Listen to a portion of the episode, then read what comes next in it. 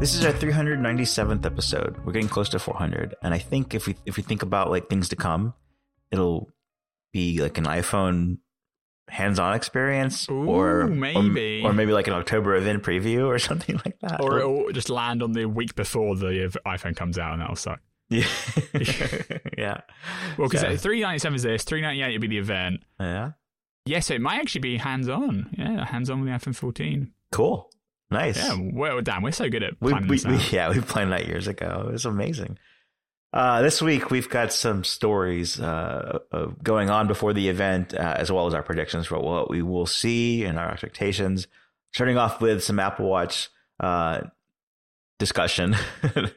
this this is uh, some drama about uh, will. It's just sort of every year, you know, sort of a sort of a like you, you get tense and you're unsure. But for those folks with large Apple Watch band collections, or even if you have like one really nice band that you paid a lot of money for and you want to hope that it will work with your next Apple Watch upgrade. It's back again this year because of the Apple Watch Pro, which is presumably um, going from small and large to having small, medium, and large, and large being bigger than the medium version.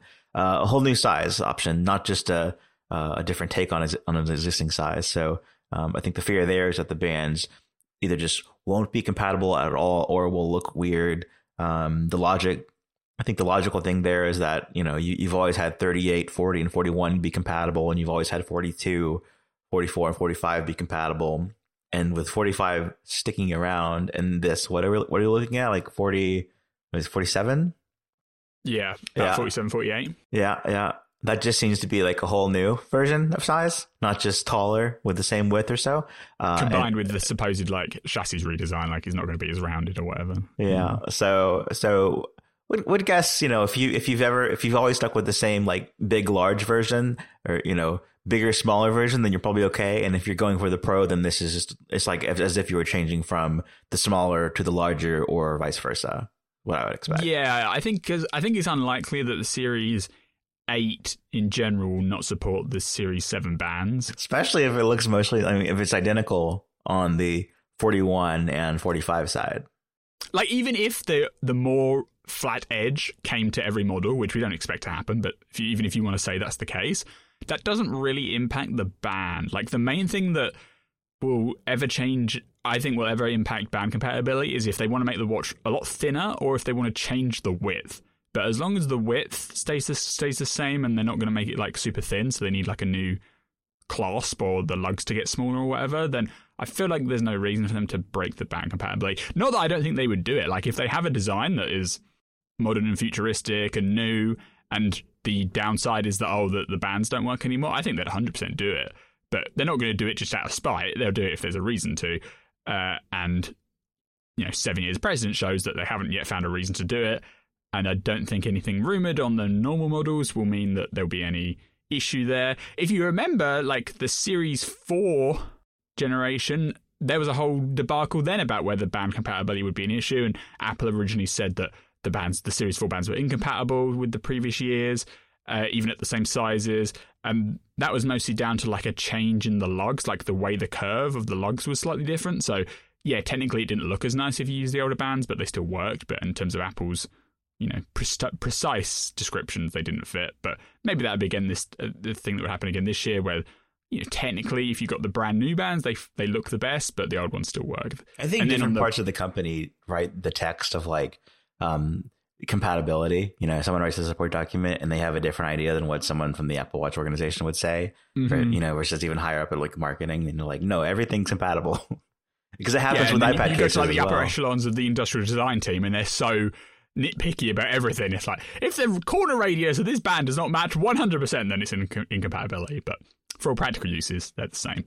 Uh, and then for the pro size like you say 41 millimeter bands aren't compatible with 45 millimeter bands already. So this and the, the apple watch pro or series 8 big one is going to just be a bigger size. So the width of the connector for the band is going to be bigger so it matches the width of the case in which case yes those bands will be incompatible and you have to buy a new one so i don't If think that's a particular drama the- because that's yeah if if they ever did make the like first two original sizes, you know, whatever the millimeter version is, but just the small and larger version, so much thinner that it did break band compatibility, you know, after all these years, I think it would be okay because uh, the thinness just being a dramatic difference enough to cause band incompatibility, I think on its own would be pretty cool. Uh, and also with this, you know, with, with, like iPhones, when they went from iPhone 4 to iPhone 5 or 4S to 5, um, the phone got a lot thinner because it was taller and it was like spread out more. Do you think that they'll, that that will happen for the Pro version, or do they do they keep that just as thick but more so they have more bag, battery inside and everything? Because you know they, they could say we made an even bigger version and it's thinner, so it's more attractive. Um, but or are they using you know which is probably the answer, but are they using that extra um, area inside for for more battery and everything? Yeah, like I'd love a, them to do an Apple Watch design which is thinner because I like how the Apple Watch looks in general, but you look at it side on and it does feel a bit too pebbly. Like, I mean, like a stone, right? It just looks big uh, on the wrist. So I'd love if they did the thinner version. But yeah, I'm not expecting the Apple Watch Pro chassis to be advertised as being thinner. I think, like you say, this is going to be their one for you know extreme sports, extreme marathons, extreme hiking, and they're really going to push the battery life angle to better compete with those you know higher more, you know high end like Garmin watches and stuff where they offer you know weeks of battery life and the Apple Watch normal offers a day and this Apple Watch Pro will probably get you two to three days. Uh, uh, hopefully, I would also add to that extreme list: extreme not wanting to charge it every night, and extreme doing nothing for several days at a time. So mm-hmm. in the same category, yeah, I, I, I agree with that. And it was like if you go back to the to the first Apple Watch re- release, like one of the initial criticisms then was looks good, looks better than you know alternatives for a smartwatch, way better than like a, a you know the the Pebble smartwatch, not the Rock, but the Pebble smartwatch. Um, but hopefully, future versions will be thinner, and they never went thinner; they always got thicker because they added more inside, slightly, but they've never gone thinner than the first version. I believe. Yeah, I kind of wish they would go a bit thinner, but they haven't. And then uh, next up, we've got some Apple uh, AR headset news based on trademarks. A couple of new names that are, are floating around uh, for different use cases. So, what are those? yeah, this is via Bloomberg. Uh, Mark Gurman, he reported that through you know various shell companies around the world, Apple is registering trademarks for Reality One, Reality Pro, and Reality Processor, which is some interesting names. Presumably, they would, if they were productized, it would be like Apple Reality One or Apple Reality Pro.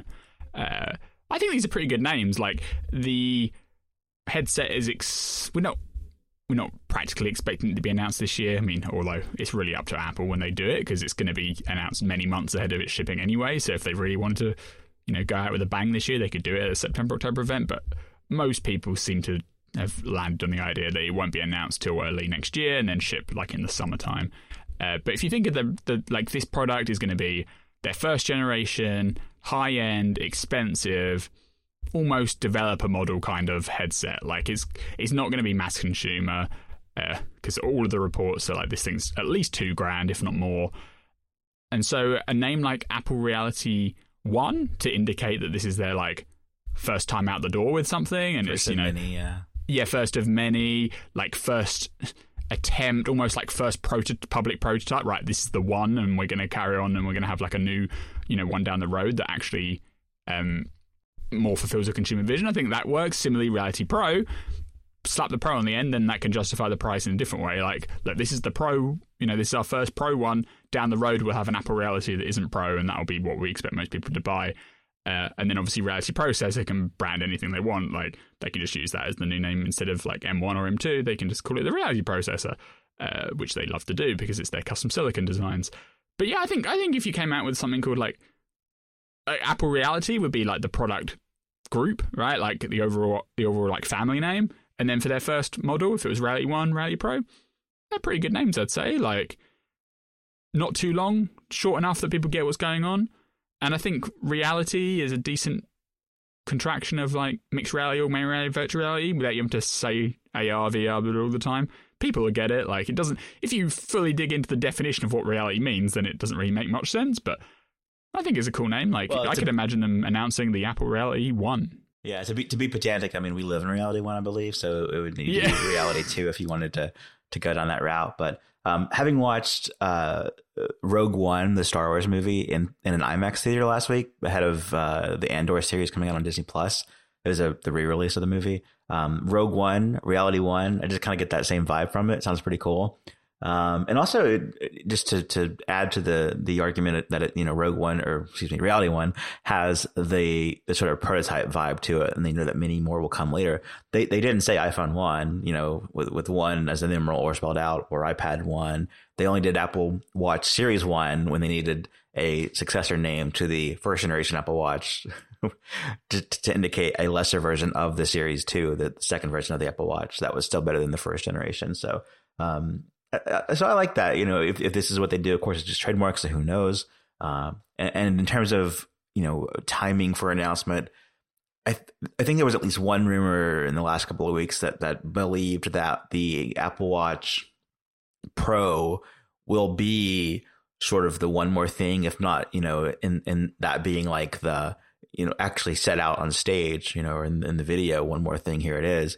Um, at least being like they do the, the normal event where they show you, maybe they show you the phones first, go through all those as expected, and then they show you the watches as expected, and then like, okay, that's the event.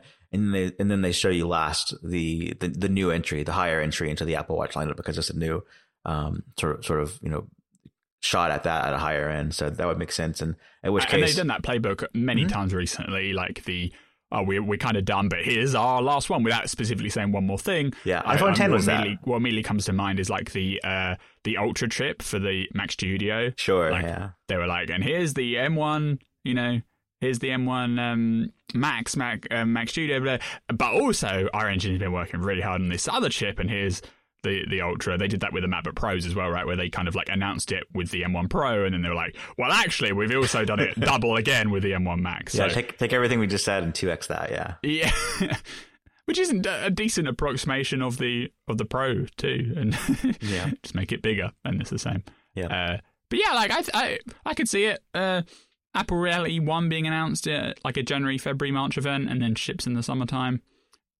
And I think it's a decent name for something that isn't meant to be the mass consumer device, and maybe they follow up in like 2024, 2025, they can do Reality 2, they could do Reality Pro 2, and then if they have like the, the lightweight glasses that are also rumored, then they could do Apple Glasses, right? They could do Apple Glass or, uh, or Apple Reality Glass. Like that product family has a lot of, that branding has a lot of play and, and, and ways to expand. So unlike a lot of Apple's names, this one um, I'd be pretty on board with from the beginning. It doesn't sound too crazy, it sounds pretty sensible. Okay, firstly this week, Happy Hour is brought to you by Upside. Inflation is hitting all of us where it hurts, and it really hurts. Who isn't cringing at the pump these days or wincing at their latest food or energy bill? However, there's actually an app that can help lessen the strain. Upside is an incredible app for anyone who buys gas, groceries, or dines out. And cashback on every purchase with Upside. To get started, download the free Upside app and use our promo code 9to5Mac and get $5 or more cash back on your first purchase of $10 or more. Then, whatever you're buying, claim an offer in the Upside app, check in at the business, pay as usual with a credit or debit card, and that's all it takes for you to get paid with cashback appearing in your Upside account. And it's real money cashback, no points or loyalty rewards to mess about with. Now, Zac, I know you tried Upside at the weekend. Is it as really as easy as that? Yeah, it really is. You, you told me uh, over the weekend that uh, Upside was coming up and to give the app a shot, and so I did. Uh, it was super easy. I had an empty tank of gas when my gas light was on, and I needed to get to not just a gas station but the nearest gas station. And it just so happened that the closest gas station, sort of in the middle of nowhere, supported Upside. So it isn't like you've got to find, you know, specific brands. It, it's it's pretty easy to find a place where Upside supported. And I went from empty to a full tank of gas, about $38 uh, at the time.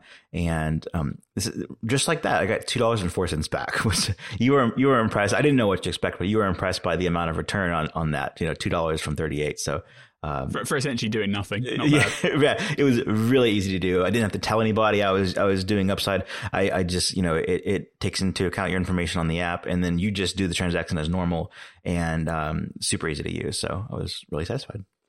In fact, in comparison to credit card rewards or loyalty programs, you can earn three times more cash back with Upside. Upside users are already earning more than a million dollars a week using the app. So, download the free Upside app and use promo code 9to5Mac to get $5 or more cashback on your first purchase of $10 or more. That's $5 more cashback on your first purchase of $10 or more using promo code 9to5Mac. Thanks to Upside for sponsoring the show. I did not know about our promo code yet, so yeah. So your cashback was without any bonus. From everyone will get a better deal than I did. Yeah, indeed. Way to go. Uh, next up, we've got uh, something in the notes you have here called Zac's take on the Far Out event uh, branding because he was far out last week. Guess I was. yes, I was. Well, you weren't here last week, obviously, here. and so yeah. me and Chance were talking about like the invite and stuff. Yeah. Uh, I think it's a cool invite. Just mm-hmm. wanted to get your. I think you think it's a pretty good one too, right? Well, you know, I hate space and I hate yeah. things that. like that. No, it's it's cool. Uh, I mean, just to be specific, I was out last week because my my uh, five year old broke his arm, and that was scary. But um, over the weekend, I, I was uh, at Kennedy Space Center where NASA was um, attempting to launch the, the, Artemis One mission, and uh, was there through the decision not to launch that, and hopefully I'll be back this weekend. But yeah, I, I, love all of the space theme stuff at this time of the year. And there's so many cool things that far out could mean, you know, especially with the star, like the star field that they're using. Um, you know, it could just be a theme, but because we've had rumors before of, you know, ways to take better photos of the nighttime sky than, than, than we currently have. And that's a feature on Samsung phones that that has pretty impressive results where you get like cr- a crazy zoom and detail on like the moon. Like if you see a beautiful moon in the sky, you can try and take a picture with your iPhone. You can zoom in to make it look terrible and washed out, but that's hard to do right now. Um, you sort of need a dedicated camera for that, or you know, one of these Android phones that can do it pretty well. Um, so to be able to do that on the on the iPhone, feels like it's time for that. You know, it's a little little late for that, but um, you know, great feature for this year. Fits the far out branding, especially because those things are far out from your lens. Um, and, and there's lots of other meanings they could, you know, it, it could fall into, but satellite know, features and stuff. Yeah. yeah. the satellite stuff, everything like that. So, uh, that's all very cool. I, I really just hope, you know, at a minimum that it's about taking better pictures of the nighttime sky because that's hard to do right now. That's one of the reasons why you might want, you know, uh, um, a, a, separate camera and, you know, a lot of glass to be able to do that with a lens. So, um, bringing that to the iPhone makes it eh, upgrade worthy. Now, w- do, you know, we'll talk more about this in a, in a later on, but like, does that feature only happen on the Pro phones? Mm-hmm. Or are they mm-hmm. using Pro phone branding to, um, you know, theme the event? Probably, and that's okay, I think. But um, either way, I'm I'm looking forward to that particular aspect. They, have done that before, like the um, the original iPhone 7 Plus with the dual camera, like the event image for that was kind of like blurry bokeh. Yeah. You know, kind of yeah. hinting at the bokeh effect that you get with portrait mode mm-hmm. that was obviously at that time exclusive to the most expensive model and stuff. So, they, yeah, whenever they focus on a feature or two, they, they don't really care which one it's on. just like, here it is. And if if it doesn't apply to you, they'll just say, hey, it was a cool, fun event because they're definitely doubling down on the space theme too. Because if you look on like the Twitch promotions for the live stream uh, next week that Apple's like tweeting out using their not actual tweets, but you know, promoted tweet system, which is still kind of stupid. But anyway, that's what they're doing. Now they they will say like, get ready to launch, tune into the Apple event next week. Like they're mm-hmm. they're doubling down the space theme, and I think it's cool. And just the event image that they have, like the artwork, is one of the better ones because I kind of get some of their ones where they're just like, oh, here's a geometric manipulation or transformation of the Apple logo. Kind of boring, like. But this one's cool with the space space field, and it's almost like it's come from like the James Webb Telescope and how yeah, it's taken say, and stuff. Uh, that's, an, cool. that's, another yeah. good thing. I mean, space is cool always, but also space is like very in right now with with lots of news happening from you know NASA going back to the moon and the James Webb Telescope bringing far out images from deep space to us in great detail. Uh, I mean, I think we talked about this some some place, you know, within the network. But uh, after the James Webb Space Telescope images came back, the initial ones, it's like those would be very cool wallpapers to incorporate. You know, yeah, I'm pretty way. sure we must have mentioned that on Happy Hour. Like, yeah, and of course you can make it your own wallpaper, but like to do the new depth effect and have the animation detail that you get when you have the, the, the preloaded ones from Apple that are basically little apps that run that would be cool. So, you know, Hopefully, they, they, have got all this this space tie-in or, stuff so Apple far. TV screensavers. I, I, yeah, I didn't even mention that as well. So yeah, that that would be very very cool. So I'm, I'm you know less than a week away. I can't wait to see what it means. Hopefully, it's not like just some random yeah, that, thing. That's the chose. feature they're saving for the iOS 16 GM. It's uh, James Webb space wallpapers. That's, yeah, that's obviously what they're holding back on. Anyway, let's talk about the Apple Watch Series 8 or what we expect because this event is definitely going to feature an iPhone. It's definitely going to feature an Apple Watch and maybe some other stuff uh, that we'll cover at the end. But Apple Watch Series 8, the non Pro model to start with, we'll focus on. Is there anything rumored? well, so so uh, you know, I, I, I, sort of hinted at this and sort of you know realized this in the last segment, but I do think that the iPhone starts this time and the watch is second because the watch has that surprise ending to it. Yep. Uh, and and the, the phones, as great as they are, I think they're they don't have a big surprise in store for us this year, or, you know, or, or even like big surprise compared to last year. So uh, I think the phones to go first, but in either case, I I I do feel like the theme of the event is that the pro except the, the pro hardware stills the show, both in terms of the Apple Watch Series 8 in general feels very much like the, the, the movement from Series 5 to 6 to 7 where it was, you know, one one specific thing different, not a massive change uh, but it feels like this. Okay, the, the Apple picked one major thing to make marketable this year. That's the change they've delivered. Next year they'll pick one more thing to do that with, and that will be the change. But when you look at the Pro Watch, it's like, oh, it's more than just the one thing. It's, it's a lot of different things. Same thing on the phones. That we'll talk about later. Both the you know the, the non-Pro phones just feel like small iterations that would be like boring S years in the past, and this year they're like boring, but they're also more affordable than the pro versions. And our attention is mostly on the pro stuff, the higher end stuff, because we're enthusiasts about this stuff. But yeah, for the Apple Watch non pro Series 8, like we've got rumored colors change, the color changes. The color changes mostly just uh, omit colors from the previous year, like from last year. So I think we'll we'll, we'll uh, start out with fewer colors than we than we had this year based on what Shrimp Apple Pro has said. Uh, they've, they've also said a new shade of red, which will be the third red Apple Watch to come out. Um, they did sort of a, a, bright red the first year. Last year was sort of a deeper red. What will this year be? Maybe somewhere in between. Then there's the satellite rumor. So presumably, if this satellite internet service, you know, or satellite emergency, emergency data, service, yeah, emergency like yeah. tech service comes to be, you know, that's a great feature to have on an Apple Watch of any sort. You know, we talk about the rugged Apple Watch, the Pro version that can do all these different things, but um, in essence, like every Apple Watch is a is a version of that. It just isn't as extreme, doesn't go as far.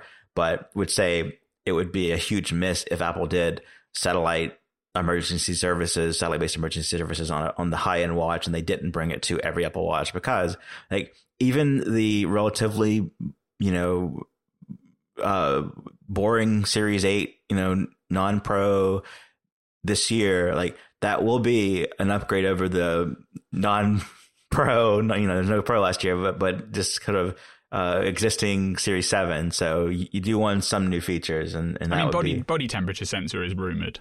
It, it is rumored, right? And, yeah. you know, in if, if you look at the history of, of Apple Watch upgrades each year, they tend to take one feature, whether it's the always on display or the EKG. EKG came with also the redesign of the Apple Watch for the Series yeah, 4. That was so that was, a bumper year. that, that, was a great year. the uh, Series 6, he got the, the blood oxygen sensor, which I can't sing the praises of. You know, it's there, but but um, it, it, as much as EKG doesn't apply directly to me, I, I you know we, we often see the stories where the EKG feature has made a big impact on people's lives and they've discovered heart issues that they would not have otherwise discovered. I haven't seen the same thing happen with blood oxygen, maybe just more peace of mind or awareness of what's going on. But um, and the ECG does double as a alternative way to measure your heart rate. So like it yeah. does obviously you do the um, optical sensors by default, but if you put your finger on that crown when you're in the heart rate app, you can measure precisely your heart rate uh, using the magnets, using the mag- the electro the electrodes. So it does have a little purpose there, even if you're not under the uh, atrial fibrillation bucket. Yeah. Yep, and then Series Seven was the even bigger screen, which you know I, I think like uh, largely is seen as not as big of a, a, change from Series Three to Series Four, which is true, but mm-hmm. it's also a bigger change than if Series Seven looked like Series Six. Like there is when you go from a Series Seven back to a Series Six or earlier, like Series Four through Six, it does look older. It does look like the bezel's thicker. Even you can if, definitely tell. Mm-hmm, yeah, yeah. Functionally, they they've given you you know at least one new watch face where you can now you know that you've got the the the two big complications of the graph the graph style, but uh, and then you've got the one where it wraps around the numbers wrap around the dial. But you could probably do this on the other one anyway. But um, and they have like the the the screen you know the the colored part of the screen optically bends to the edges more, which does look you know it's, it's all it is is aesthetics, but it does look cool. Uh, yeah, as an Apple Watch Series wearer, that aspect of it don't don't I think it was overplayed Overhyped. yeah. in the beginning and and to the to this extent that you could always look at the the rounded corner and see some display there refracting from the inside like uh I don't if you didn't tell me that was the case I might not have picked up on it as like a, a nicety of, of the change but but yeah you know this like if you just take that and and presumably like the, the Apple Watch does get a new chip of some flavor this year what are, what are we calling it Well, the Even- rumor is that it is the same CPU and GPU as previous year. yeah You remember that? Like it's, Yeah. it's like it's going to be the first time for three years it's going to have the same because the previous year's CPU and GPU was the same as the year before as well. So yeah they'll give it a new name they'll, they'll call it the S whatever number we're on. Yeah um, is, is it on three or I don't know but whatever No, num- like S seven. It's probably on S eight. Yeah, S seven was last year, so I think I think it is the S eight chip technically. Okay, so whatever S number we're on, and the justification for that will be it's Body temperature sensor now connected to the motherboard. yeah, yeah, and, and or satellite. You know, to- The, the satellite thing isn't happening on the watches. I don't think. You don't think so, but just a, No, a- I think a- the battery life just it, it, like you need big radios and it churns battery. So they definitely want to get satellite on the watches eventually. But I, I can think- see it being. I mean, because it is so limited. Like they even treat cellular as a limited feature as well. But um, I can see it being there, just e- even even less. Like if whatever you're able to do on the iPhone, even less drawn back. You know, more more even less like simpler than than or more simpler than that on the, on the maybe, Watch, maybe, but I, I I think it's definitely coming to the iPhone. Maybe like a five percent chance it's on the watches this year.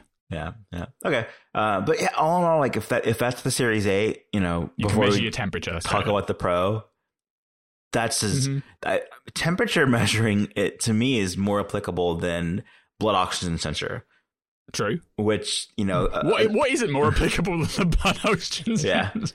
the like for blood oxygen, you'll hear people say like whenever I had COVID, I could I could watch my blood oxygen levels change, and it it lined up with what I expected to happen, or I was feeling unwell, and the blood oxygen sensor showed a lower percentage, and then I tested for COVID, and I had it. Like I think in all the situations, it didn't make a difference. It was just like it, it correlated with with the situation. Um, the, the temperature thing, I think that you know, even if it's just relative temperature changes over time, uh, I think that is useful because we often do say like, "Am I running a fever?" You know, and then the first thing you do is like you feel your forehead. Well, I don't feel Mhm. hot, you know, or you know. And another data point on that would be would be nice. Um, and then there's, But there's there has been conflicting re- reporting on how much detail the, the temperature sensor will give you, right? So like it's unclear if you actually get a number, or Yeah, if it would just be like you're at you're at your average level, or you're over your average level, or you're under your average level, and you know even even the the second like less fine grained information does have value, but as a feature to try out, you know, when you get your new watch and you bring it home, it is cool to actually be able to see like it says 39 degrees or it's you know like, like I, I could see it being as simple as green is normal, red's higher, Mhm. blue's lower, and that's all you get. But- very possibly that could be. Yeah. that could be Yeah, but all in all, 'Cause like- if, if you combine that with your heart rate, changes in heart rate, you can probably make a decent, you know, pseudo diagnosis just based on those two factors. yeah, but all of that, like those things alone, I think they do equal an Apple Watch Series Eight.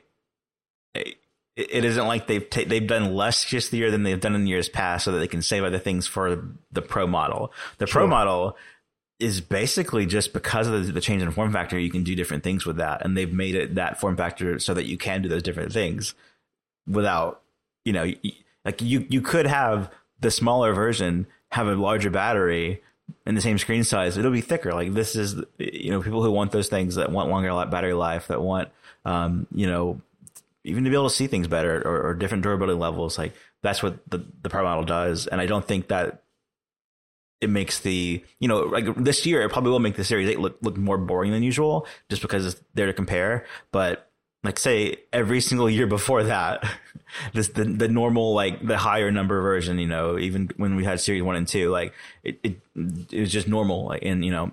Like so, I've already seen like commentary of like, oh, the Series Eight is going to be a big drag this year, like you know. But sure, compared to the Pro, you know, but but also it's not. It's also the best choice for a lot of people. Like not everyone. I think the Pro will be like the least selling one, you know. Oh yeah, yeah. Especially if it's that nine hundred dollar price point. Because t- just before we get about the Pro, I do think there's a chance that they'll do an Apple Watch SE update. Mm-hmm. So the Series 3 should be dead, right? And I think what might happen is the 199 price point currently occupied by the Series 3 is replaced by the current Apple Watch SE at 199 and then they add like a Apple Watch SE 2 which maybe has always on display and the that's around the 279 think? price. The, the, the same what? In the same lineup, you think there'd be an SE at 199 and an SE2 at 280? Yeah, because I don't think they're going to make the. I don't think they. I think they're going to do another SE, and I bet that means it's not going to hit the 199. But the Series 3 has to be gone this year because it's unsupported by WatchOS 9. So Right, if you think about the lower end of the lineup, right now they have three watches, right? They have the Series 3, they have the SE, and then they have the Apple Watch Series 7. So Series 3 goes away. I still think they need three price points to hit. So you put the Apple, the, the current Apple Watch SE in that 199 spot. Then you have the Series 8 at the current price, which is around, you know, 400 you need something in the middle, like that current 279 price point, 299 price point. So I reckon there'll be an Apple Watch SE 2, which is some amalgamation of the current Apple Watch SE and the Series 8, maybe just like always on display and faster processor or something. So my- and that will be on sale as well. My guess would be that you don't get an SE1 at a lower price and an SE2 in the same year. That those are different. Like one falls out and the other comes, and that that 280 price point isn't as important because I think right now, like I don't know the data, but I would guess that you sell a lot of a lot of Apple Watches at 200 and you sell a lot of Apple Watches at 400 or whatever the number is of the lowest model, but um, that isn't an SE or, or, or Series 3, but I wouldn't guess that they would do an SE because at that point it's also the Series 3 problem again, where you sell a lot of the $200 ones and people who want the newest, best thing, they get the uh, actual Series 8. And the Series 2 would be the new SE, SE2 would be the new SE1. That's like, who is that actually for? Like, who's that the best watch for? So with, with even less argument against the SE1 because the Series 3, like we can all say, don't get that. You're out of space. You don't get as many features. You really don't get the new OS this year. But with an SE1 versus an SE2, it'd be like uh, almost as bad as like the maybe even worse than like the MacBook M MacBook Air M1 and MacBook Air M2. Maybe, uh, I don't know. Like they sell on the iPhone side, they currently sell the iPhone SE, the iPhone 11, the iPhone 12, and the iPhone 13, iPhone 13 Pro. Like they have a lot of overlap on those earlier lines. I could, I think they could do the same thing on the watch side. Hmm. Well, we'll see. We'll see. We'll see. Yeah. But but I would guess. Here's my actual prediction: is that Mhm. um, Series Three goes away at 199, and there's no Woo! longer there's no longer a two hundred dollar option, is what I would guess because Okay. I, I think that you know either you do so it's, it's hard to think about an SE2 being better and cheaper than an SE1 at 280 but the SE1 is old and it's kind of like Apple TV where it's just it's older priced higher than it ought to, ought to be for way too Mhm. long so it's hard to think about a newer better cheaper version coming out but they do hold on to that old price for so long that I think is possible but I don't think they go down to 200 for that I I don't even think they sell one for 200 even if they do an SE like I, I don't think you get SE1 and SE2 in the same year, and I think SE2 could be the too. SE doesn't have an ECG, right? Mm, don't think so. Has So- fall detection but no ECG. So the so the SE2 could be always on display ECG, slightly newer processor. That's that's a good value for 280 is what I'll say. Uh, Yeah, but the current it's only because the current one's bad value for 280, right? well, Like, and I, taking- I, I also think that the S- like that that because it's Apple that the SE1 if it sticks around it doesn't go to 200 it doesn't stick at 180 or 280 probably but it would be like probably 229. yeah I would say 230 which is like Yeah. I think if you look back at the first one of Apple Watches, they didn't have a two hundred dollar version. It was like closer to three hundred, around three hundred dollars. So, um, yeah. So that, that I would say that you get an SE one or SE two, not both. And if you get an SE two, it's two eighty. If you get an SE one, six around, replaces Series three at the lower end, it's not two hundred. It's like two thirty. So. I And can see that. if you really want to say that there's three three three prices in the lineup, then it's it's uh, 230, 280, uh, 4 430 and 1000. Yeah, well. Let's talk about that thousand dollar watch. Okay, cool. Let's do I it. think it's too expensive. Um, they're going to give it the biggest screen ever, right? Because it's all rumors point to it being 47 to 48 millimeters. And again, for the Apple Watch, remember that's not diagonal screen, that's case height. So you're getting a couple of extra millimeters compared to the biggest 45 millimeter watch that they offer today.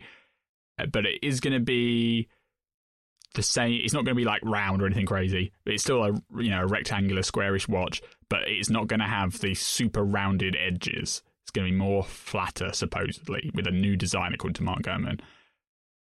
I don't quite know how new new design it's going to look because there's not there's not a huge spectrum between what we had now and what we what would be if it was flatter edges. Like, are they just going to go back to what the Series Three had, where it was slightly flatter, or what the? Because they already made it slightly rounder with the Series Seven, right? So, the, you know, if you make it slightly less round, it would just be going back to the Series Six, Series thingy. So, I, maybe they're going to go super sharp and make it like the Apple Watch. Sorry, make it like the iPhone, the you know the iPhone 12 series where it really is straight edged.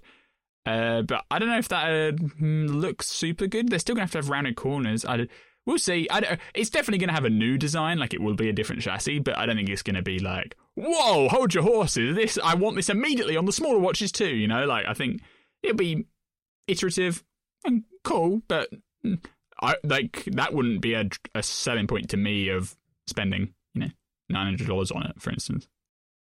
So the the bigger screen, you know, that's that's another that's an obvious way to, to, price it higher, just because that's how they make the difference between the existing watches now. Um, the report about the glass being flat on top, I'm like you've I've, I've probably seen mock-ups of people trying to interpret that as like flat on top entirely, like goes to a straight edge on top, and then not actually like flat sides, but like the sides sink in and they're like bulbous on the back. Like it's like half new on top and half old on bottom. Um, I can see that, and I can also I can also see that flat side Apple Watch. Remember that was like you know, like as the boxy Apple Watch is like it's like iPad Pro 2018, um, iPhone 12, and later where it really is boxed in. That it never was intended to be boxed in in the way that the mock-ups in previous years were showing it to be, but it was like the flat sides mean that if you look on it straight on or from the sides, the top is flat and the sides are still curved or they, are yeah. still bulbous. So I, I think that's probably how that because they're reporting. I mean, like a couple of things. Reporting whenever you say that it's a big change, you know, it's a major change. A major change equals any change at all because like what's after the fact a major change from reporting we all say is like yeah, I see. That, I see that there, there is a difference there, like you know. But yeah, like you'd call iPhone 11 to iPhone 12 a major change. Yeah, but you talk to any regular person on the street, they'll struggle to tell them apart. Like, sure. I'm not saying like we're like high and mighty and better than everybody. That's just the reality. Like most people don't even notice those kind of changes. Well, and even uh, if you do, like the only say... thing that I think was really, really like a striking big change was like iPhone 8 to iPhone 10, right? Of course, yeah. And that was rare. That's like a once in a 10 years kind of situation. It yeah, that was the, the, the least iterative change. You could also say that the, that the notch change between, um, what was it, 12 and 13, that, mm-hmm. you know, you could, if you were reporting on that, you could say that there is a major change coming to the notch. And then after the fact, you could say there is a, notice that there's a visible change, but it isn't major. so the, the, the amount of majorness can easily be scaled back to suit the reality. Right, right. Yeah. So, uh, you know, but yeah, bigger screen. Obviously, you get bigger screen, but also it allows them to pack in a bigger battery as mm-hmm. we previously mentioned, which I think is going to be a big draw like that. I wouldn't be surprised if that's like their biggest selling point of this Pro Watch is just like it's slightly more durable and it lasts three days or whatever. Well, I mean, there was say. an there was an iPhone, and that's always how they've had bigger battery life on iPhones. That they, they get help from the processor being more efficient, but they also give it new features that that use the processor more. So they get a bigger change whenever they they make the screen bigger, and it just it's just that the more battery you have, it's more power to deliver than the larger screen takes up. So um, that's often the case is, you know, you get the bigger version, you get more battery. And it's especially true when you go from the mini to the max phones. Um, in, in this case, yeah, I mean, was, wasn't there an iPhone version that was like, it had the best battery life ever and they were slow to market that, even though that was like the selling point of it. Maybe the the 10R was kind of like that. Yeah, it was like the, it had be, like it. The 10R had better battery life than the 10s, despite being cheaper. Right, and so they, they didn't really want to push that, but like that was the thing that made that recommendable to people. And then that and was a, the year after with the 11 series, they yeah. w- they wouldn't sharp about battery life on every model. They're like battery yeah. life is two hours better, battery life is three hours better, battery life is four hours better. So they yeah. like came around to it. Yeah, so that, that I mean, and if you talk about the Apple Watch compared to any other you know watch really watch uh, it's the first thing people talk about is you know all that great stuff but better life isn't what you get even from this you know smart feature watch you know from anybody else so um, and that's yeah. only magnified when you are using it for like you know an active workout session with the heart rate sensor running continuously, and then the, the, the battery life is even shorter. Where if you're trying and if you're trying to like use your watch for real, like you know, you used to do those marathons and stuff, right, or those you know really long races, and the watch battery not as good as most sporty watches out there for situations like that. Because especially if you're doing like a marathon, not sure you'd get to the end of it and it'd still be working. Oh, that's for sure. Like, and That's we're talking where the Series 8 Pro with the bigger battery can help. Yeah, and we're talking so far about maybe you get two or three days of battery on a single charge, and I think that probably the case with like light usage without using it um, to its full extent. But the challenge for doing a marathon or especially a triathlon is that like you're you're lucky to finish even the marathon with a full battery, and that's with scaling back the features, turning off the display entirely, having the heart rate either be an external heart rate monitor or just not not on. You know, like all those different things to save power, you're doing that just so you can maybe finish in time for the watch not to die and to save your data. Um, on Yeah, when I say I, I'm expecting two to three days, I mean that with like, you know, actually using workouts and stuff, not just like Yeah. around with it. know? yeah, the the the other goal is is you know they, they've got these new workout groups and Watch OS we're on nine, so the and you, you can try those now and there's there's even you know I think I saw shared with you something that was well written from someone who was you know actively doing those you know having those experiences with triathlons and it's like this watch even though the watch can now do it the battery life doesn't match the capability of, of what the watch can track so it's it's either a pinch or you're doing a lot of stuff with charging in between and like which is something you want to worry about in those um experiences so yeah if, if they can say you get all day battery life after a triathlon or like with the triathlon that's that's really good too even if yeah, that's really good. yeah, separate from saying it's the most battery life ever, you know, from from multi day use or casual multi day use. And we believe it is made of titanium. Yeah, and if you look at the the Apple Watch edition right now, you know, which is two shades of titanium, they start at eight hundred dollars for the smaller version, eight fifty for the larger version. So if there's they say that they they did nothing but introduce a third size tier there, and there's fifty dollars in between, then you you go 800, 850, 900.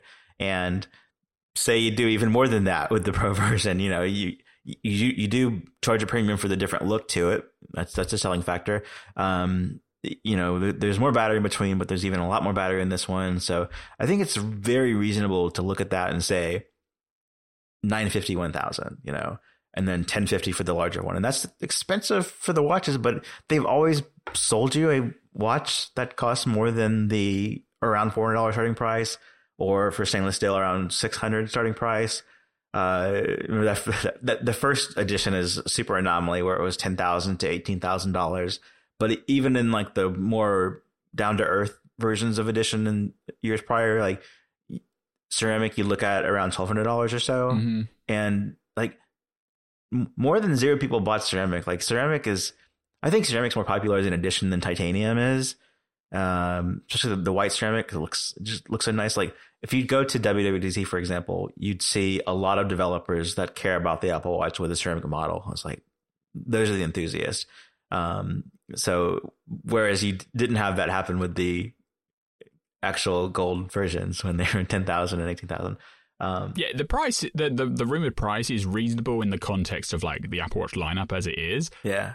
But I've never said that those higher end watches are reasonably priced. So No, I've yeah. never, that's why I've never bought them, right? Because Right. like they're just way too expensive compared to, uh, for for what I feel like the value is of just like the same watch but with a different material in it. Yeah. But And- yeah, and like Apple, titanium could- watch, but yeah. now it's bigger screen. They could definitely get to the nine hundred dollar price point based on what they sell the titanium watch for. Yeah, and Apple could continue selling like they always that they've done for the last few years, which is you've got aluminum for one price, you know, range, you've got steel for another price range, and then you've got titanium and or ceramic for an even higher price range. They're all the same functions, just different case material, and those are.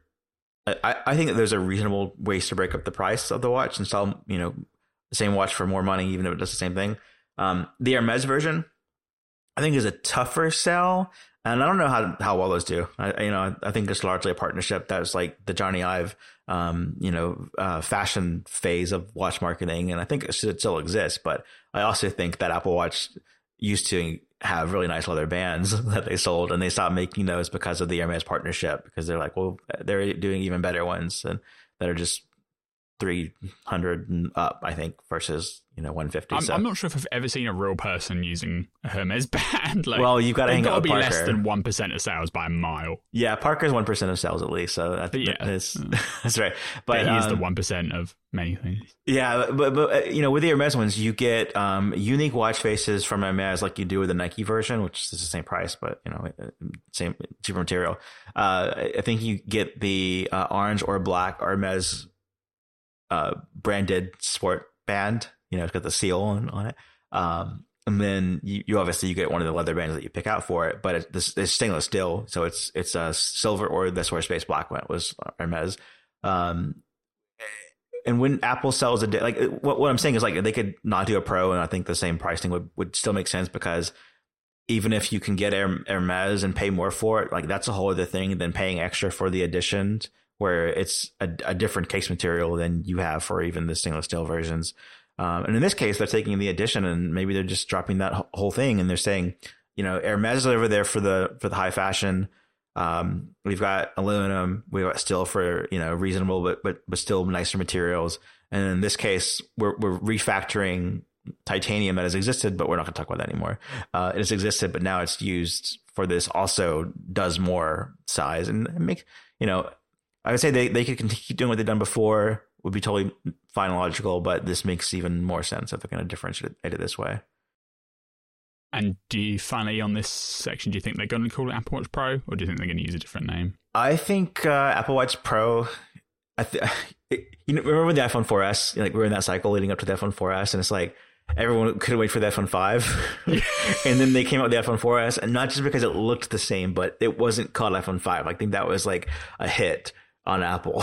I, I think um, if if they just called it Apple Watch Series 8 and it was just another collection like Nike or Hermes, then or even just edition, I think that's less marketing uh, oomph. I think that if you call it Pro, like Pro is a proven marketing um, strategy on you know Macs and iPads and iPhones, and it's Apple, the technology company, so doing that same thing for the the watch probably is smart marketing.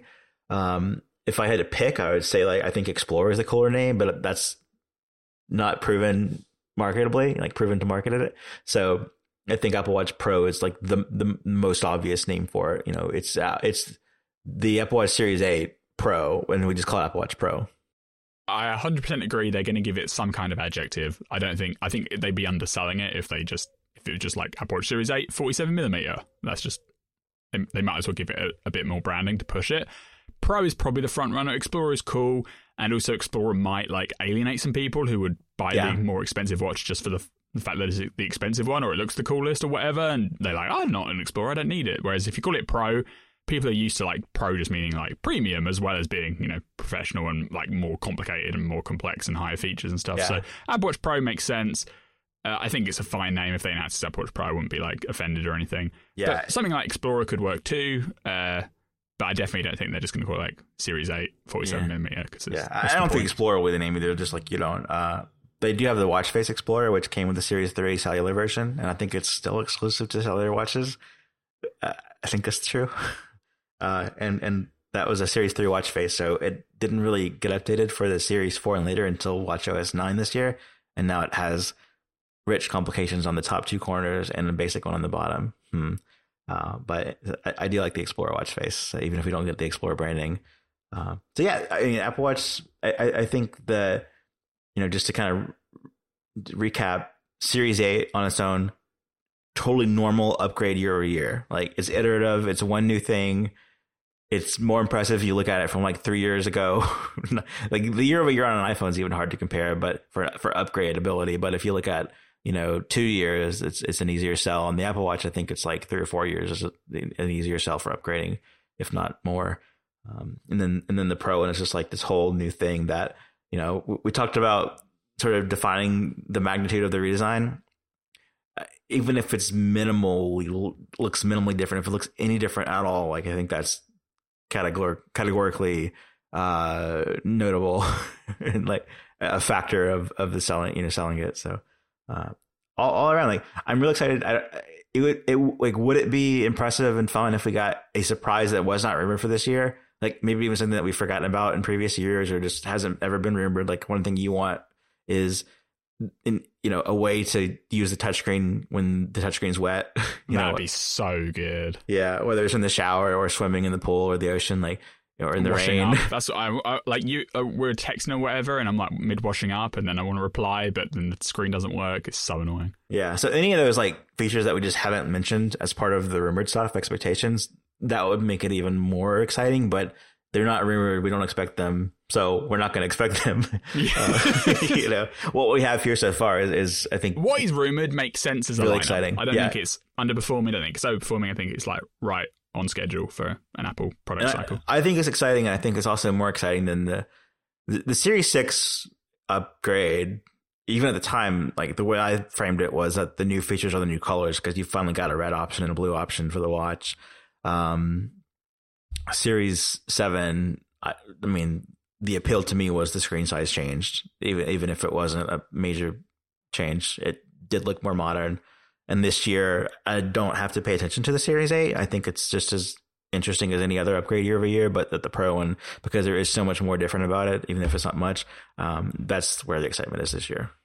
And it helps for you that you've already bought the higher end 800 900 or $1,200 watches before. So Yeah, like, yeah. for me, I, I, I don't know if I'm going to be compelled to, you know, triple what I normally spend on my watch. Do you see what I mean? Like just for, what the Series 8 offers. Apart from the, the other factor is I'm not even sure it'll fit on my wrist properly because it's going to be so big, but that's a thing yeah. we'll have to evaluate. Because Yeah, I- the I- 45 millimeter already is like way, I think, too big for my small wrists. yeah, I do think it's fair if you if you're if you don't buy the higher end watch anyway, and so you're just you're not you just can't imagine spending more than you know four or five hundred dollars on an Apple Watch, which is not cheap. Um, I think it's fair to feel kind of bummed that they didn't do more with the normal watch this year, and that all the attention's going like for new stuff is going into the higher, more expensive one. But also, I mean, just to reiterate everything I've said so far, I also think that the year over year upgrade is normal for the Series Eight if they weren't. yeah, it's not the like Pro. they've like skimped on it just because they've got this other model. It's the same as always, and now they've got another model as well.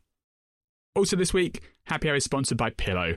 More and more studies are showing that getting a good night's sleep improves your health and well-being in more ways than you can imagine. And Pillow is an all-in-one sleep tracking app to help you be more aware of your sleep patterns and discover what might be affecting your sleep quality. Pillow tracks and analyzes your sleep automatically, and you can check in with a full report of your sleep the very next morning. If you have an Apple Watch, tracking your sleep is as easy as wearing it to bed. If you don't have a watch, you can do it through the iPhone or iPad app. Just tap a button to start your sleep session. And you can even have the app record sounds of the night, like sleep talking, apnea, or other noises that might be affecting your sleep quality. Use the Pillow app to check trends, get personalized insights, and compare your sleep metrics with your weight, steps, caffeine consumption, and other statistics. Use smart alarms to get woken up at the most optimal time, aiming to wake you up when you're in a stage of lightest sleep.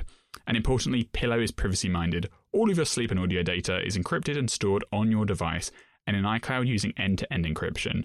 Pillow is free to download from the App Store with a set of features that you can use for free every day. And try Pillow's premium features with a seven day trial. Just visit pillow.app to get started. That's pillow.app to get started. Thanks to Pillow for sponsoring the show. Thanks, Pillow. Uh, now for what I think will be the beginning of the keynote next week, iPhone 14. uh, I think we probably go quickly through the iPhone 14 Mhm. uh, before we get to the Pro. Um, kind, of, kind of similar to the Series 8. sure, sure. Uh, the, the most exciting thing from like a you know from the news narrative is that we don't think that it will have a new processor, which is the first time for an Apple for for an iPhone. You know, um, to not have it, it, some some change, and, and and I think what's interesting going from now to Sorry, if you want to be super nitpicky, the iPhone 5C also shared the processor the year before. Mm, no, I don't. That's not nitpicky. That- That's not doesn't count because that was the cheaper version. It was a recasing of last year's phone. I, I what think if they called it the iPhone 5? Like, is it just a branding thing? I don't know. Yeah, I don't think that counts. I think you can look more at the 2G to 3G speed. in the same way, Okay, way. bear with me here, right? Yeah. What if it wasn't called the iPhone 14? What if they called it the iPhone 13C or the iPhone 13S?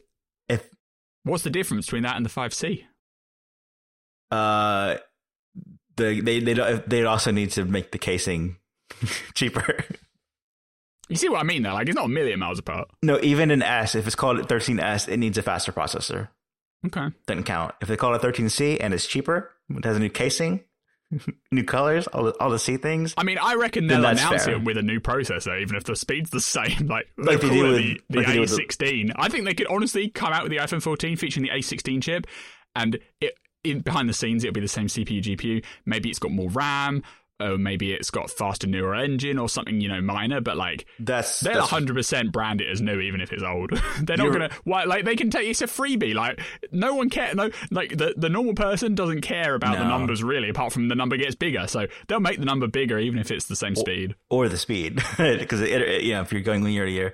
Um, yeah, I, I, yeah, no, no new chip is what we're you know we describe it as. Uh, I think you're right. I mean, they, if they they have no problem upgrading the, the number for the Apple Watch chip, even when it's the exact same speed processor wise. Uh, so so I, I agree with you there. If we're on- Satellite features, that's enough for them to give it a number upgrade. yeah, I we got a new co-processor for satellite. if they have a new color option, that's enough to give the chip a new color Yeah. name or new new name. Uh, so you know, we look at okay, so what actually is an iPhone 14? We know that the mini goes away from the past two years of 12 and 13. Now it becomes a larger screen instead of a smaller screen for the for the second option of normal iPhone 14 non Pro. Um, and we, we believe that'll be the same size as the iPhone 13 Pro Max. It's nice because it's the first time that you can get a larger screen without spending Pro money or having the Pro materials that are you know the heavier uh, stainless steel bands. So that I think is wonderful. Uh, I think I think part of the, what the 14 difference is is the pricing, whether the price just increases or that the um, there was a late rumor that the price of the iPhone 14 would be less than the 13 by I think fifty dollars. Yeah, there was And- a late rumor that it was going to be seven forty nine. Whereas Yeah. right now the iPhone 13 lineup starts at six ninety nine, but that's because there's the mini there. But the mini's gone. Sorry, lads. Uh, and then the so the the equivalent screen size six point one inch iPhone 13 starts currently at seven ninety nine. There was a late breaking rumor that the iPhone 14 will start at seven forty nine. Possible. Uh, Compelling. I mean, more compelling, Compelling, than, than yeah. not. Yeah. I think was it the iPhone 11? Like the iPhone 11 was brand new and they sold it for for six ninety nine. Sounds right. Yeah, like that was a crazy year. They were like, "We're just going to give you really cheaply this year." Good, Um, good value, relatively. Yeah. I get, I guess, because they had such a terrible year with the 10s and 10R sales, they were like, "Well, now we're going really cost effective." And so Make it up in they, volume, they, yeah. they, you know, it's not, it's not often, but sometimes they do surprise on the lower side with pricing. Mhm. Uh, the max though, if it is around that expected like eight ninety nine price point, the the the the, the normal big phone that is going to be super popular. Like that will be bought in droves. Yeah. people want big screens, Do and it'll be hundred, several hundred dollars cheaper than the Pro Max that was the only option before. if the 14 is 750, do you roll out 850 for the larger version, or do you think Could it's be. possible? I, I, I, don't- I expect if you want my honest expectation, I think the prices will be seven ninety nine at eight ninety nine. Mm-hmm. Okay. I think they'll just keep Um, them s- stable. We'll talk more about naming in a moment, but uh, you know, I was trying to brainstorm like what what does make an iPhone worth a number upgrade, just besides the fact that it was made a year later. Um, you know, there could be changes like not not even like improvements, but just like different choices that they make for the camera. Yeah, they can. They, I mean, most years they have like each of the lenses get an upgrade, right? I wouldn't say it's always better. Like sometimes it's better in some way and worse in another because they're making different choices. Like, is it better at wide but worse at low light and those kind of things? Um, I would also say like from uh, when we had portrait mode on the iPhone 7 Plus for the first time, you know, it was a big change to go from the 7 Plus to the 10 of any, you know, but you know, even if you had the 8 Plus, for example, I, I know in software portrait mode got better, but but also like surely in hardware it got better too with the camera improvement on the 8 Plus. So I was thinking, you know, is there anything they can do hardware wise, whether it's some sort, you know, additional sensor, you know, they don't, they do, they don't do LiDAR in the non-pro phones yet. Like, could they do something to make cinematic mode or cinematic video more relevant and, and better than last year? Or is that just something they did last year and it'll just remain the same for a while, if, not only improving through software? So, they can probably give it some little improvements. They'll have like the the big camera changes will be on the Pro line, but they'll have some camera improvements for the main phones. Okay. And then the latest thing has been the, the idea that instead of having iPhone 14, iPhone 14 Max, iPhone 14 Pro, iPhone 14 Pro Max, that it would be iPhone 14 Plus instead of iPhone 14 Max. And like months ago, our colleague Chance Miller, never heard of him, but uh, he did a a post that was sort of thinking out loud of like, could they bring back the plus name from six plus, seven plus, eight plus for the non-pro version rather than calling it max? And you know, I think part of the argument there is that they could save max for like an extension of pro, it's the most, and then plus is it's not about screen size as much as it is about features. That plus use it to say this is the bigger version of the 14. Like even though like I think we always apply those meanings later on. Like is it just the bigger version or is there more features to it? You know, if there's not feature parity between the same versions.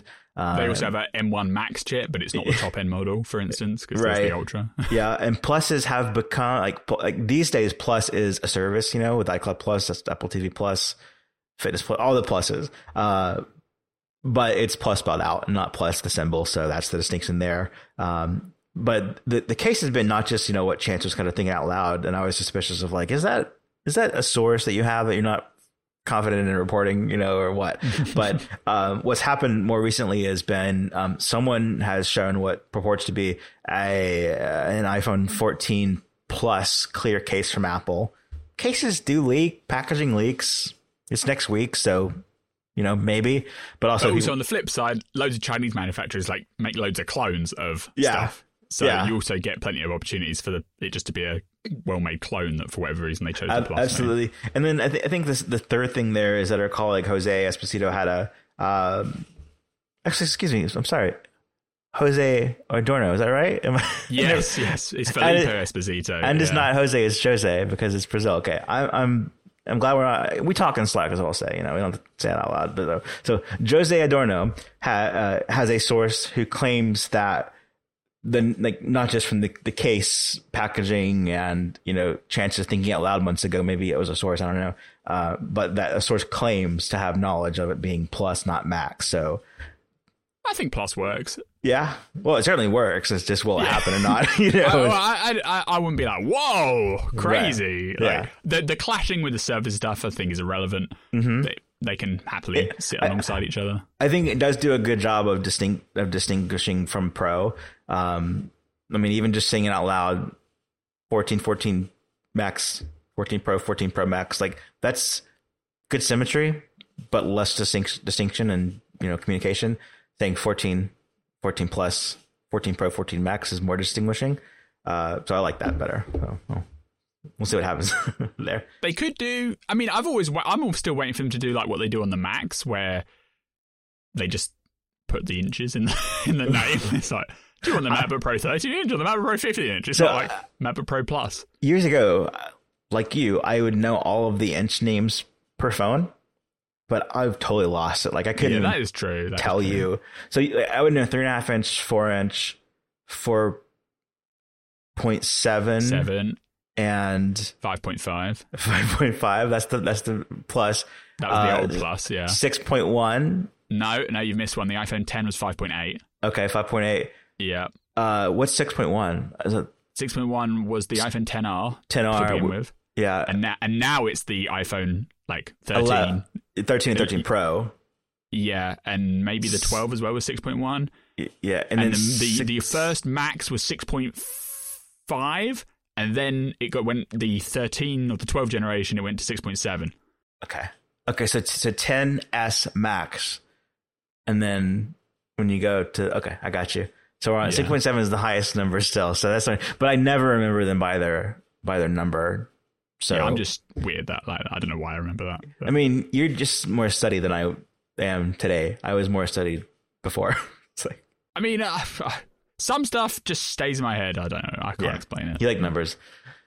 Uh, so, so, so there's that. Um, what, what do you think about the possibility? I think this hasn't been discussed much lately because it was an earlier rumor report, but of an iPhone hardware bundle where it's not just iPhone, it's iPhone and accessories. Does that mean charger, AirPods, something case, Apple Care? I, th- I think the idea with the bundle is that you'd pay one fee you'd rent your phone and you'd get like Apple One services with it as well. So right now you have like the iPhone pay monthly installments, right, where you're basically like loaning the phone until you pay off the full amount. Well, so then you right now oh, you've got iPhone upgrade program, which is one thing, right?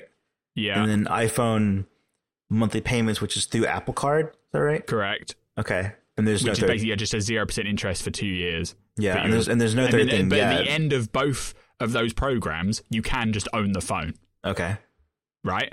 Yeah. Like the if the if, if the iPhone upgrade program, you, at one point you're like, I don't want to upgrade anymore. I just want to keep the phone. You can pay off the full amount and you keep the phone. Same with the iPhone monthly payments. You pay for the phone over 24 months, right? You can, if you want to, you just keep it. You don't have to trade it in or necessarily. You just you can keep the hardware.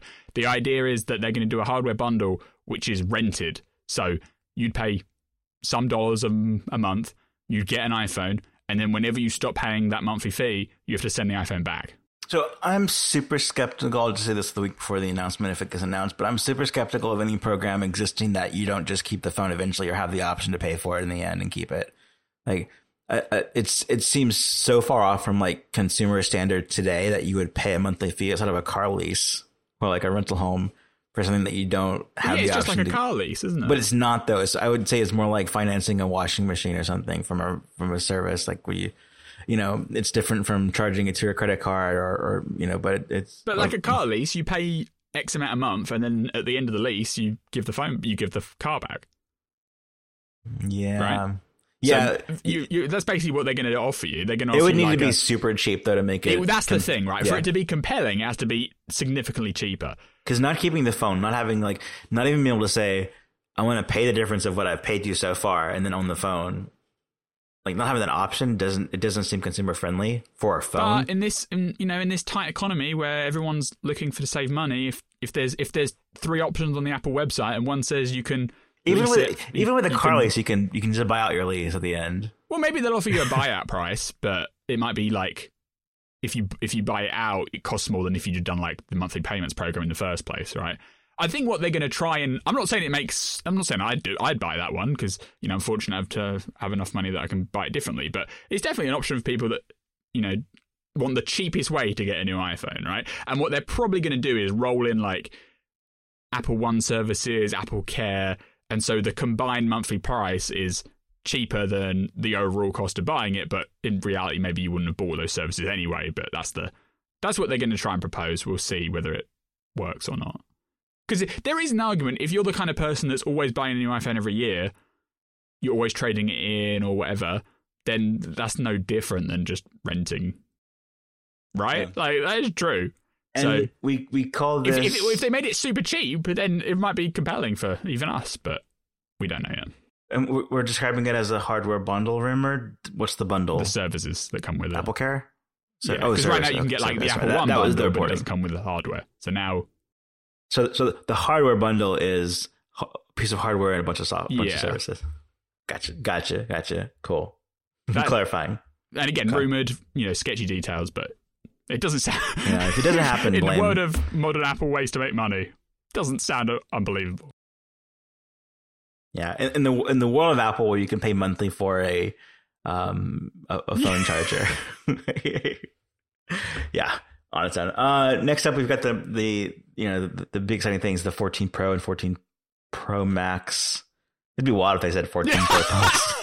just just totally bonkers crazy. Uh, always on display. This seems like a given. Given that it's been on the watch for a while, they have these new don't call it a complication widgets on the lock screen.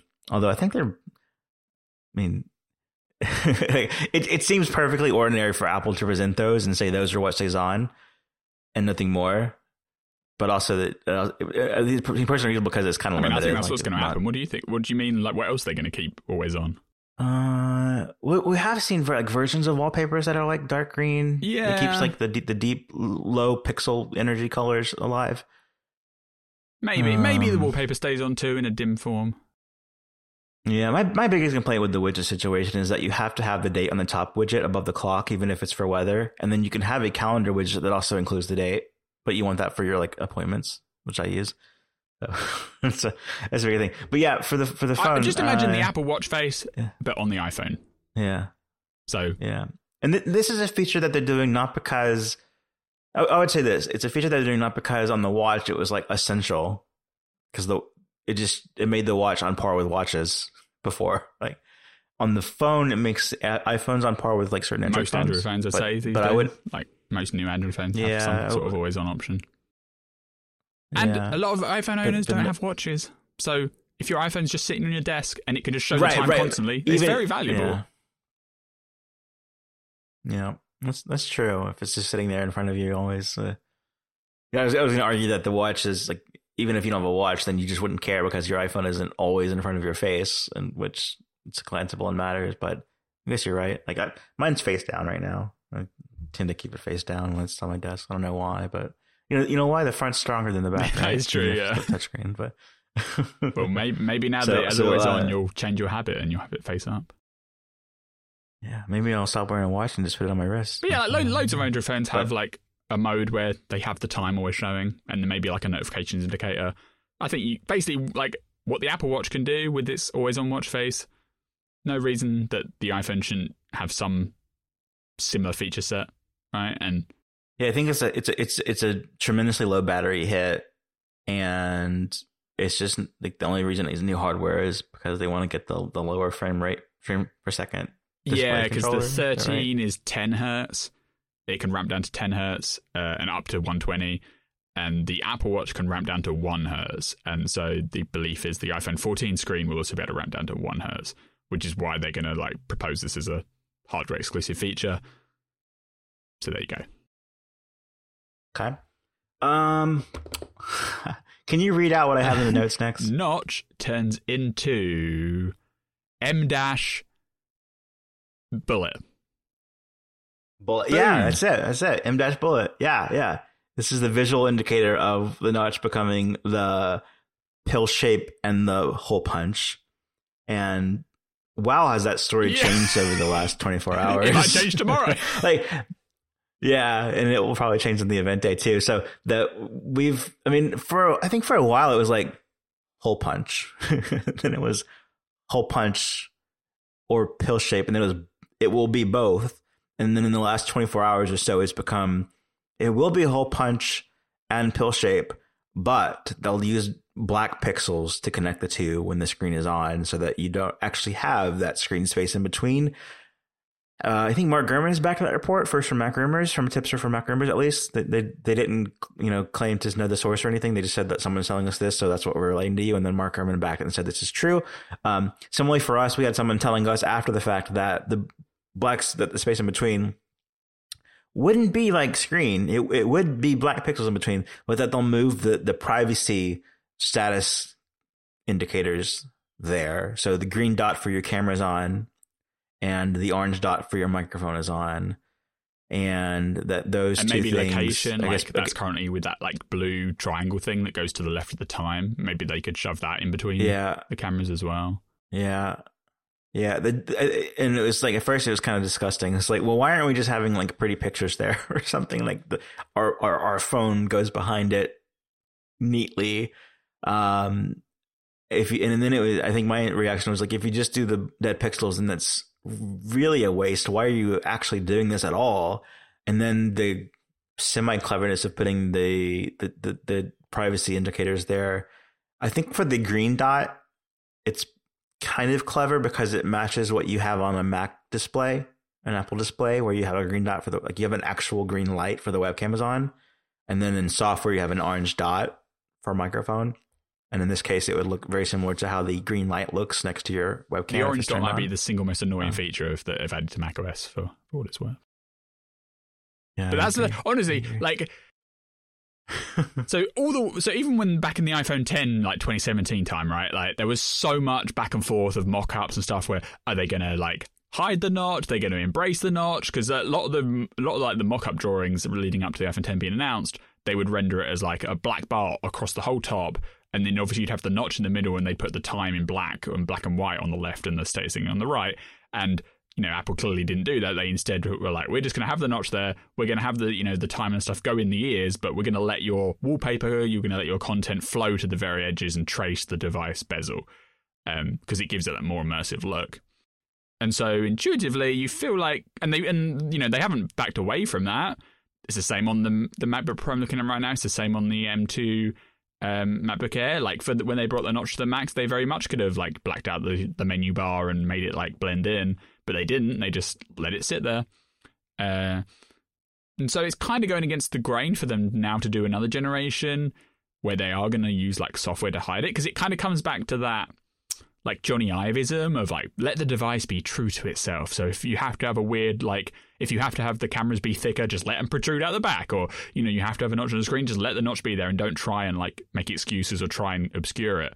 But there is some logic to making it look like a pill shape. Also, Jony Ive doesn't work there anymore, so maybe he didn't get consulted on whether they should show it as it is or hide it. But you're completely right. Is that if then it seems unlikely that they're going to, in software, make it look like a pill shape if there isn't some plan to use the space in between for something dynamic. Because otherwise, they would save, frankly, money on the bill of materials and just make it a pill shape from the beginning in, in hardware, right? And just have a little black black circle around there. So they're gonna, if they are going to cover it over, there's got to be some reason where, in some context, they put something in between, and the privacy indicators certainly make sense. I think they could, like, I know Mark Mark's tweet was like it would look weird if there was two separate floating islands of a of a circle and a pill. I'm not No, sure that's no, true. Like I think cooler. it's no weirder than the notch was, and there is definitely an argument that it would be more immersive and maximize screen to body ratio. So if they if they just announce it next week and it looked like that, I wouldn't be surprised in the slightest. But if they want to go this pilly route, eh, go for it. Like I don't think it gives you too much value, and frankly, I find those dots, green dots, orange dots, just kind of visual noise, and I'd love if if that's on the iPhone 14, I'd love there to be a setting just to not show them. Yeah. Um, couple couple more things on this before we go on is that uh, listening to Connected yesterday, uh, it, Federico Viticci said that the screenshot used in the Mac rumors tip about the notch or the, the hole punch and the pill hole hole punch and pill shape being connected was his screenshot that they were using on the phone to show it. yeah, they like So, photoshopped his I- I- screenshot into it. Yeah, Yes. Because because weird. Mac Rumors Um, and uh, also it's been like circling around like some Weibo like Chinese posts and stuff. So yeah. the, the the the Federico Viticci screenshot was floating around Weibo with a pill shape implanted into it. Yeah, it was like it was like a like a days old screenshot that he. So was- I I think that was that was weird and like kind of made it fishy at least. Um, but then the, the thing that we got was was you know literally a mock up, and and you know I think where we can question it more is that our colleague Guy Rambo had mentioned on his podcast Stack Trace last week. Which again, like when he says that to us, he doesn't say based on any any knowledge or anything like that. He just says, "I mentioned it then." And the way that I think when Chance read his story about the um, plus name returning, I'm suspicious that it was just in you know a guess and intuition and not not in some way informed by you know people who know because there there is that way of reporting without reporting you know what I mean um, but another thought I had was you could have the red dot for notifications from the Mhm. Apple Watch that is like totally ripped from BlackBerry for when you have a BBM or an email uh, and, And, that put that there as, with as like, something. always on nature as well. You could have a little notification indicator. Correct. Yeah. Yeah, and especially have that on on the lock screen or the or the home the lock screen when it's turned off because you wouldn't display your alerts. You would just have the red dot there show that if you tap here, you will see alerts. I I think they should do that, but And that doesn't require them to always have it look like a pill shape. If you think, do you know what I mean? Like if the screen was Nope. off, they could just have the Yep. red light at the top middle anyway.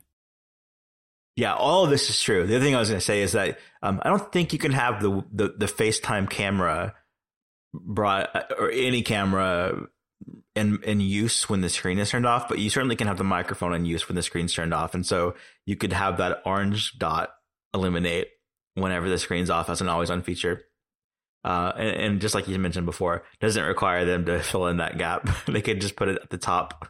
But, I know they're gonna like oh Apple well. loves privacy too much. Those like, if they just could put every single thing that's happening right now as a light, it's gonna be so annoying. At least in yeah, opinion. yeah. The uh, I mean, and, and then like jokingly, I said on Twitter last night that they could also put uh, sponsored search ads right there in the middle. Like, why not I just take advantage of that space?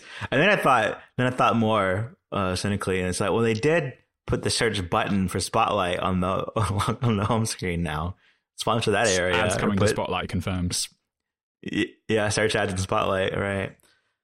Oh, I've had some very bad search ads in the App Store since I've been thinking more about how I hate it. Well, and Oh, uh, as of like the mm. last week's beta, they started showing up on Today tab and stuff, and so now Mhm. it's all and it always seems to be the second, the second card.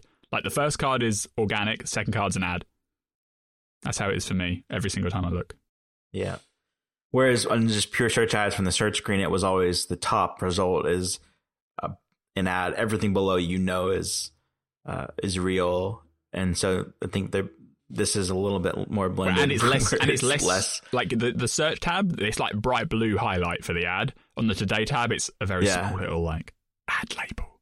Yeah, but isn't everything in the Day tab kind of an advertisement? Anyway? Kind of. Well, there is an editorial there. I was, I mean, Daily Dictionary got App of the Day on the Today tab, and I never paid a penny for it. So, how much did they pay they you? They paid me that? nothing, but they did give me a nice. They did give me some few, a uh, few hundred downloads, so I'll take it. The, the power of anyway, featured. the other iPhone 14 uh, Pro feature, the camera. Yeah, yeah, yeah. Camera. camera. Big so rumors. 48 megapixels. This, this is what this is one that yeah, I've been asking you a little bit about this, like, because because it, it has, hadn't been discussed a lot lately, and I was thinking, like, is is this that year that that feature comes? And you're like, yes, it is. And so I've been wanting to discuss it more. Um, but I think the most interesting way to discuss it will be next week when we know exactly how it works. Um, but just in, in discussing it, you know, at, here first is like we we don't believe that you'll have a sensor that takes a 48 megapixel camera uh, image and then you have a 12 megapixel, you know, before, and now there's 48, and so you just zoom way in and you get a picture. It's gonna do this thing where uh, I think we've described it as pixel binning. I talked about it with somebody else who's a photographer, and they call it super yeah, sampling. Yeah, super sampling sounds cooler anyway. Pixel binning is like, and, and this isn't like anyway. some crazy new technology. Android phones have done this for several years. No. And and apparently cameras. Oh, and cameras too. Yeah, have done this as well. Yeah. Yeah. Basically, yeah. if you've got a 40 yeah, megapixel so. sensor, each you're going to make a 12 megapixel output image. So for every single pixel in the output image, you look at four pixels of input data. And by using special algorithms, you can get a higher detailed result, even though the resolution the same, because by looking at more overall pixel, you can reduce grain, you can reduce noise. And so the end result, assuming it works well, will look more detailed than the pictures you could take before, even though the output resolution is the same. So it's, yeah, it's a different way of, you know, like how they, for a few years in a row, they'd be like, the, the the megapixels don't matter, but the photons are bigger. Remember, like even Steve Jobs, I think, yes. had a big line about that in, in, one of the events. It's and kind of another way of doing that, right? Like they're bringing in more light, they're bringing in four times as much information. They're giving you an output image uh, that supposedly is going to be enhanced by having four times much input to have a nicer output. Well, and and megapixel, like the end result of that is you want. It, it, I think equivalent would be you know, at some point like digitally, but lots of screens digitally are, are not huge. So if you look at print, then if you print out, you know, go from magazine to like poster size to banner advertisements, like those things, you want a higher level of detail. At some point, it's the distance, you know, low. The distance is what makes factors oh, in. yeah, so you can put like a eight megapixel image on a building, and it's okay just because you because you're so, so far, far away, away, right? And like top DSLRs, yeah. they can take 40 megapixel image and stuff, but I think most people shoot at like 16 to 20, um, which gives you a bit of flexibility for cropping stuff. Because what really matters is that those big lenses with the big sensors, they just have a lot of light coming in, which means you don't get grain, you don't get noise. And so that's what makes the pictures actually yeah. look sharp. Because think about this like a yep. 4K video that you're watching, that's three megapixels. So like megapixels are not the main thing to worry about. I have uh, I have shots from a 5 megapixel digital camera from 12 years ago and just the fact that the sensor of the actual camera was bigger, it makes the end pictures look a lot better than the iPhone pictures do even today. Yeah, so yeah, uh, so so we, we, we you know we just describe basically what we believe the super sampling will be in, in this in the, the main use case. Is is there because you can take a, a 48 megapixel image and crop down or crop out a certain aspect of that, I guess a fourth of that, and it'd be the equivalent of a 12 megapixel image, just with less quality than just a straight 12 megapixel lens. Um, so could, is this a factor in in the pseudo astrophotography? I, I call it pseudo because it's not what you mm, get if you. I, I don't know the lens. answer to that. Because getting a good picture of the moon, like, isn't that at, at some level, like even two, three x doesn't make it large enough to make that a good picture? True, like, you better like, than crop it the astrophotography features that exist on like the Google Pixel phone, for instance, they don't have a 48 megapixel sensor that's that's pixel binning. So, what what about Samsung? Samsung, Samsung do have first. a lot of 48 megapixel pixel binning stuff, but and I don't higher. know if the astrophotography is enabled yeah. by that. I think the astrophotography is just like you hold the phone still and it takes in a lot of light over a long period of time, and then it like merges them together. It's like And- and night mode. Some of the Samsung phones have like 100 Plus. megapixel zoom options, which is, I believe, 30 megapixel optical and then, you know, three times more digital. Uh, so that maybe helps the Astro part of taking pictures of the moon. But I, I'm pretty sure if you put your iPhone up at the moon and you left it long enough, you could probably get a decent enough photo with algorithmic improvements. I don't think you have to have Yeah, a sure, 40 you- megapixel thing to pull it off. I, I agree with that. I think also talking about like a specific, you know, small objects in the sky, but it's also taking a wide picture of the entire sky in detail. So, that's- and again, most of that is just and you're, light. Like uh, I'm thinking, you know, like yeah. the um, how long? James how long Webb is it taking in Telescope versus what's the what was the old one called? Hubble, right? Hubble. They have that. You know, when the James Webb photos first came out, they had like the exact same scene in the sky, right? But one had loads of loads loads of stars visible, and one had less stars visible. The resolution of those pictures, megapixel wise, about the same. Just more data coming in, more light coming in, better detailed output image. Al- Also, also not, not to be pedantic, but but to be pedantic, also different way. Yeah, I, you know of what I mean, though, right? the- Yeah. But but yeah yeah yeah. this, is- this is yeah. Uh, so so that's cool. I can't wait to see what happens there. Um, anything else on the iPhones that that you think is coming or might come that The, we haven't talked the- well, about? the Pro models do get a processor upgrade. yeah, the same for ten percent year over year improvement or so. Uh, and the P- Probably the the basis for the storage is apparently going up. So instead of Cool. 128 Okay. start, it's 256 start. Because they have four options now 128 to, to one terabyte and doubling each time this might be three But the price might also be going up as not well. Not going up. so so Yeah, the price of And- the and- and- 256 gigabyte iPhone 13 might be the price of the base model iPhone 14, if you see what I mean. and, is it correct that the uh, ipad pro goes to Yes, two terabytes and the Pro iphone go goes to one terabyte yeah. yeah and then lastly there's a not late rumor but just old rumor that the lightning connector which stays this year changes to usb-c next year based on the reporting and rumors that the transfer speed could upgrade to USB 3.0 plain flavor, which is faster than what it uses already. Yeah, I, I don't see why that's. I, I believe on the iPads. Do you remember they sold like a USB 3 camera Yes. connection kit or something? So, like the Lightning port on the iPads has been USB 3 somewhat compatible for a while. So, I think they could do it on the iPhone as well. Well, and they they when they did Thunderbolt on the Pro, I think one of the Airs had USB three versus like they they highlighted faster but via Lightning. You know, so seems pro- probable. Uh, we have this the, the purple color probably replacing the the sky blue. There's always one novelty color each year. You know, Pacific Pacific blue, the sky blue, and the galactic purple or something. So, uh, if it's just like purple, like of some shade, that's fine. But the the the other part of the rumor that it's like looks sort of oily, like uh, one of the Mac, yeah, iridescent. Like there's there's even a Mac OS wallpaper that's like this that just looks like mostly purple, but you see like lots of orange and blue and yellow. You know, in what would be like different dimensions of what it's showing you. Like when you move it around in your hand, you would see those those different light reflections. So that's more compelling than just like plain purple because they've done purple as an iPhone since the 11, I believe, as, uh, you know, off and on. In this case, it would be stainless steel, not just aluminum, um, as as the side. So, um, you know, we'll see what, happens there. Uh, anything else on the iPhone before we go on to sort of other guesses for what what probably won't happen at the event, but could? I think that probably rounds out. I think the Pro combination of like front notch change design, always on display, and camera upgrade is going to be pretty impactful. And like the the upgrades to the camera, because although the headline will be the 48 megapixel thing on the main wide the main default camera, they're also going to have you know aperture and focus pixel improvements to the other cameras as well.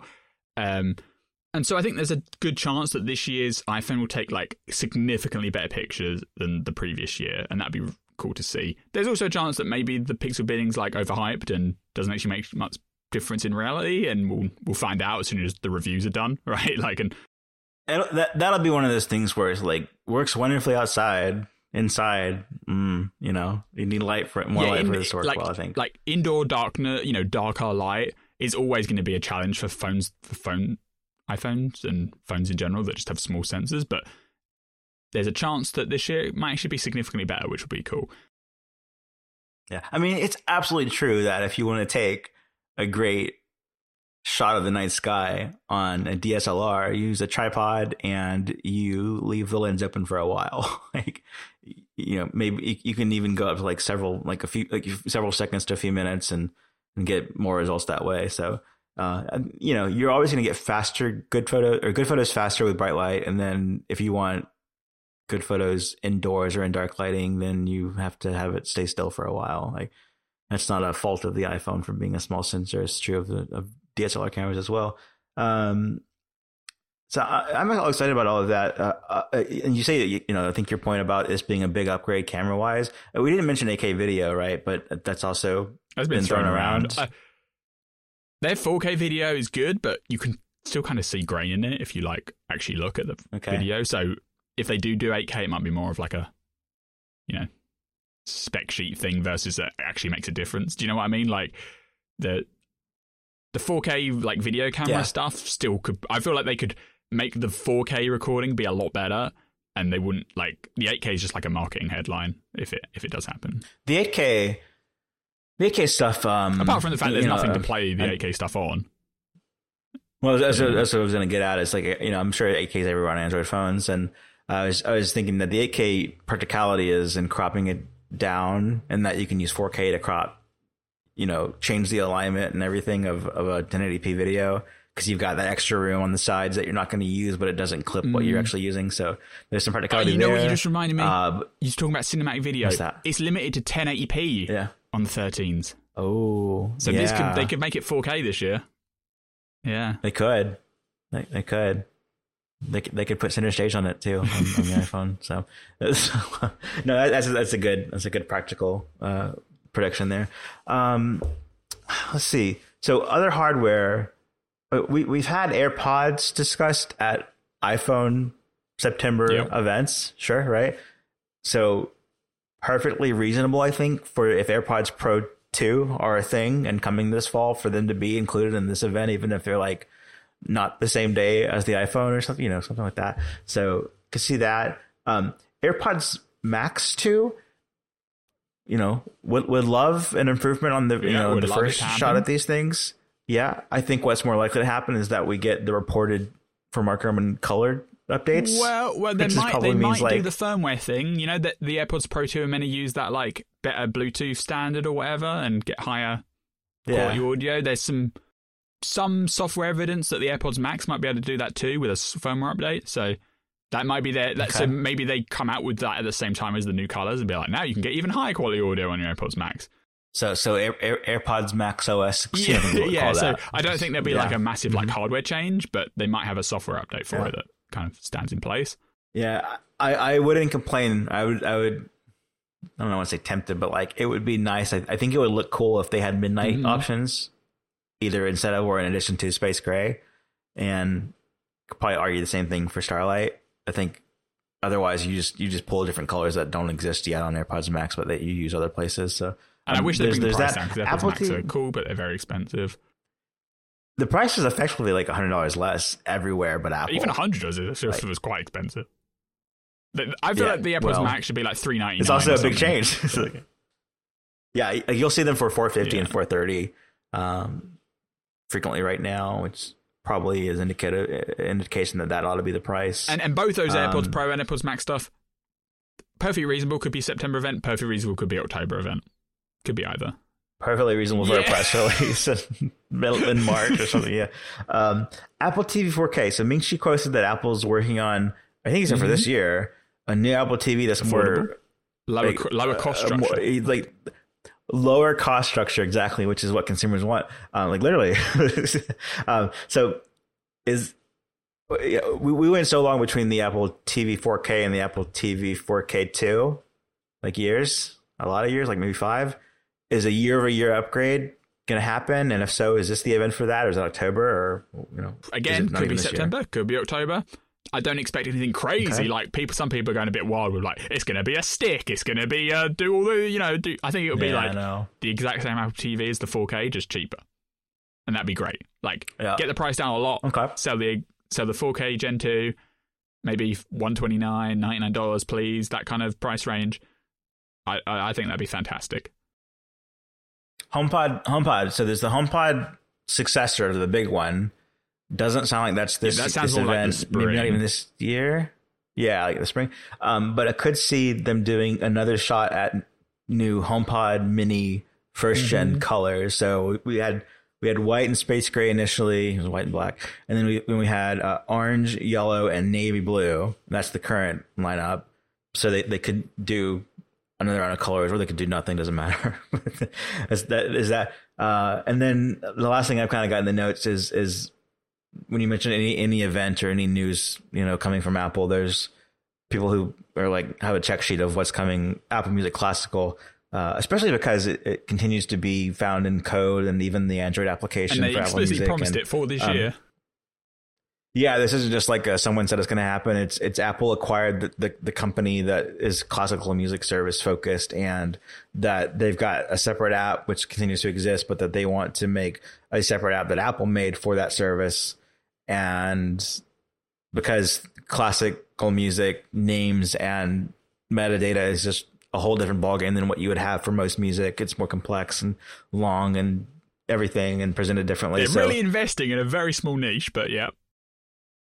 Well, and what I would say is is yes, Apple did say that it was coming this year in that press release last year, but that it's totally possible that either a it won't make it this year for whatever reason, priorities, team integration, etc., or that plans change from that like December press release where it was a one line mention to where they say why not ha- why have it as a separate app that's clunky and weird and not really what we do why not have features in the apple music app that is this whole other presentation when you're in the, the category for classical But we do keep seeing code references You can argue. like open in Apple Classical. Yeah i mean I, I think there's an argument for apple music classical to be this whole other like organization structure inside of the Oh, apple I music agree. app and that if I, I, I think that'd be more Yeah. sensible than like if you told me they were acquiring Primephonic last year and they hadn't released a press release, I'd be like, oh, they're going to make classical music inside Apple Music app better. But they were like, oh, here's a press Yeah. release. We're doing a separate application. Like, okay. Yep. I, and I, I could literally see like I, I mean I kind of feel like this might be happening is that and maybe I'm wrong I'm probably wrong but that that the language in that press release was intended and then when it got more integrated into like Apple's development what they're actually doing it's like doesn't make sense to have two apps. We never do that. We're going to improve the classical experience within the Apple Music app. Who cares about this year? There's a lot of you know we, there's a lot of factors at play. It's classical music so it's not a I mean, it, it's a passionate group of of users of customers that we've bought, but also like the old app still works, and it's just not a priority to like they they break they they not break, but they don't they don't make certain promises sometimes, and that this seemed pretty low on the list of promises. to And it could like make. come out in maybe like a Yeah. beta or something. You know, they, it, it might not necessarily be event worthy or anything like that. So they they have options. Apple TV Plus, they love shoving that in the front of an iPhone event these days. So even if even if they don't have anything to announce, they'll be like, "Well, we have the same shows we've already announced. Uh, we'll announce them again." so Tim Cook's done that before. I mean, he's he's done the little like Tim Cook intro about Apple TV Plus stuff many times now. The Emmys are coming out, so they'll love to mention that. And maybe the timing's right for a Ted Lasso season three teaser trailer. If you wanted me to guess, because they finished filming that. I think it's meant to be coming out like early next year, like January time, maybe January February. Um, but it's a big show for them, so they could do a teaser trailer or something. You know what makes sense is if you know they did a Christmas special last year because they Mhm. had the two extra episodes eh, afterwards. If they did a Christmas episode that was released within the Within this Christmas, season, that'd be crazy, Christmas yeah. time within Christmas, not summer. Yeah, so, yeah. Uh, all of that's a pretty good event. Um, don't this this won't happen, but you know I think it actually would be perfectly reasonable to have all of this stuff, and then I know we, we expect an October event for iPad and and and Mac updates, and that that's what will happen. But I think there was even a year where they did this, where they just put everything Yep. all in one event, and you know what what what can you say about the the entry level iPad besides it has a Like new e- design? everything we just mentioned after the iPhone stuff could very easily be Yeah. September or October, depending on how they want to slice slice and dice Yeah. it. Yeah, yeah. So this is the last moment that we can predict these things before it just becomes true. So I'm looking forward to it. Hmm. I, I like it all. I'm glad people. I'm glad people will be in attendance. Yes. That's So a, that- is that- he going to be nice. watching a video in the. Jobs Theatre? Are they going to have some actual stage stuff? Yeah, I'd like it if it was, but I don't think it's going to happen. I think it's a repeat of WWDC where like if you're there in person, you see Tim Cook and Craig Federighi or whoever, and then if you and you have a hands on afterwards, makes total sense. Because it would be very weird to go to a theater, have no interaction, just watch the video and then leave. Oh yeah, they'll have hands on in the little hands on section. Yeah.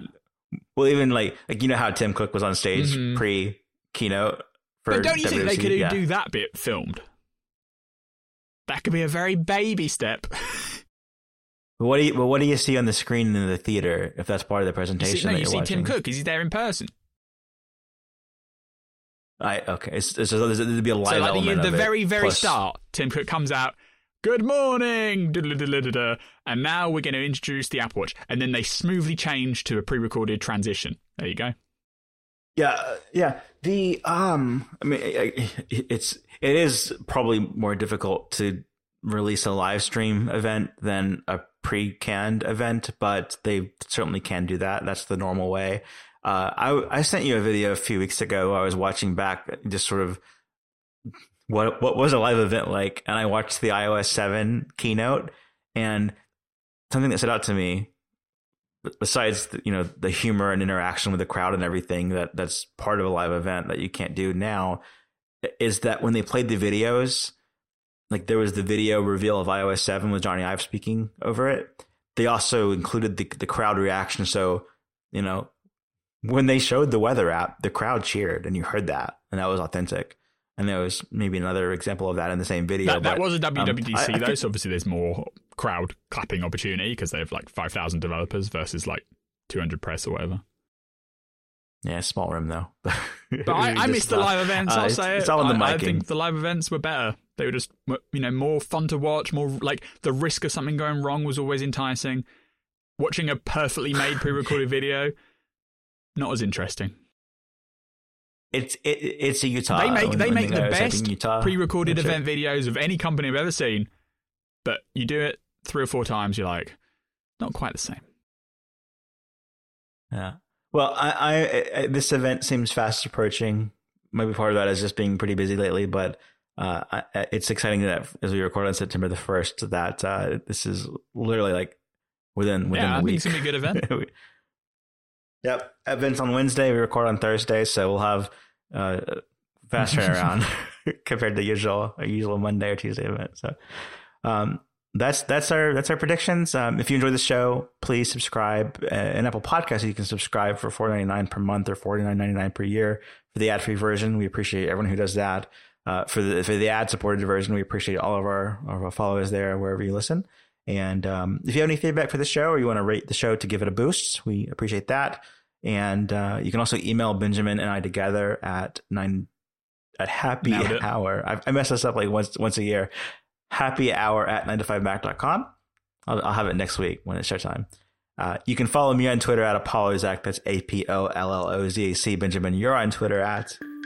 BZA And we'll be back after the event. Bye, everybody. Bye bye.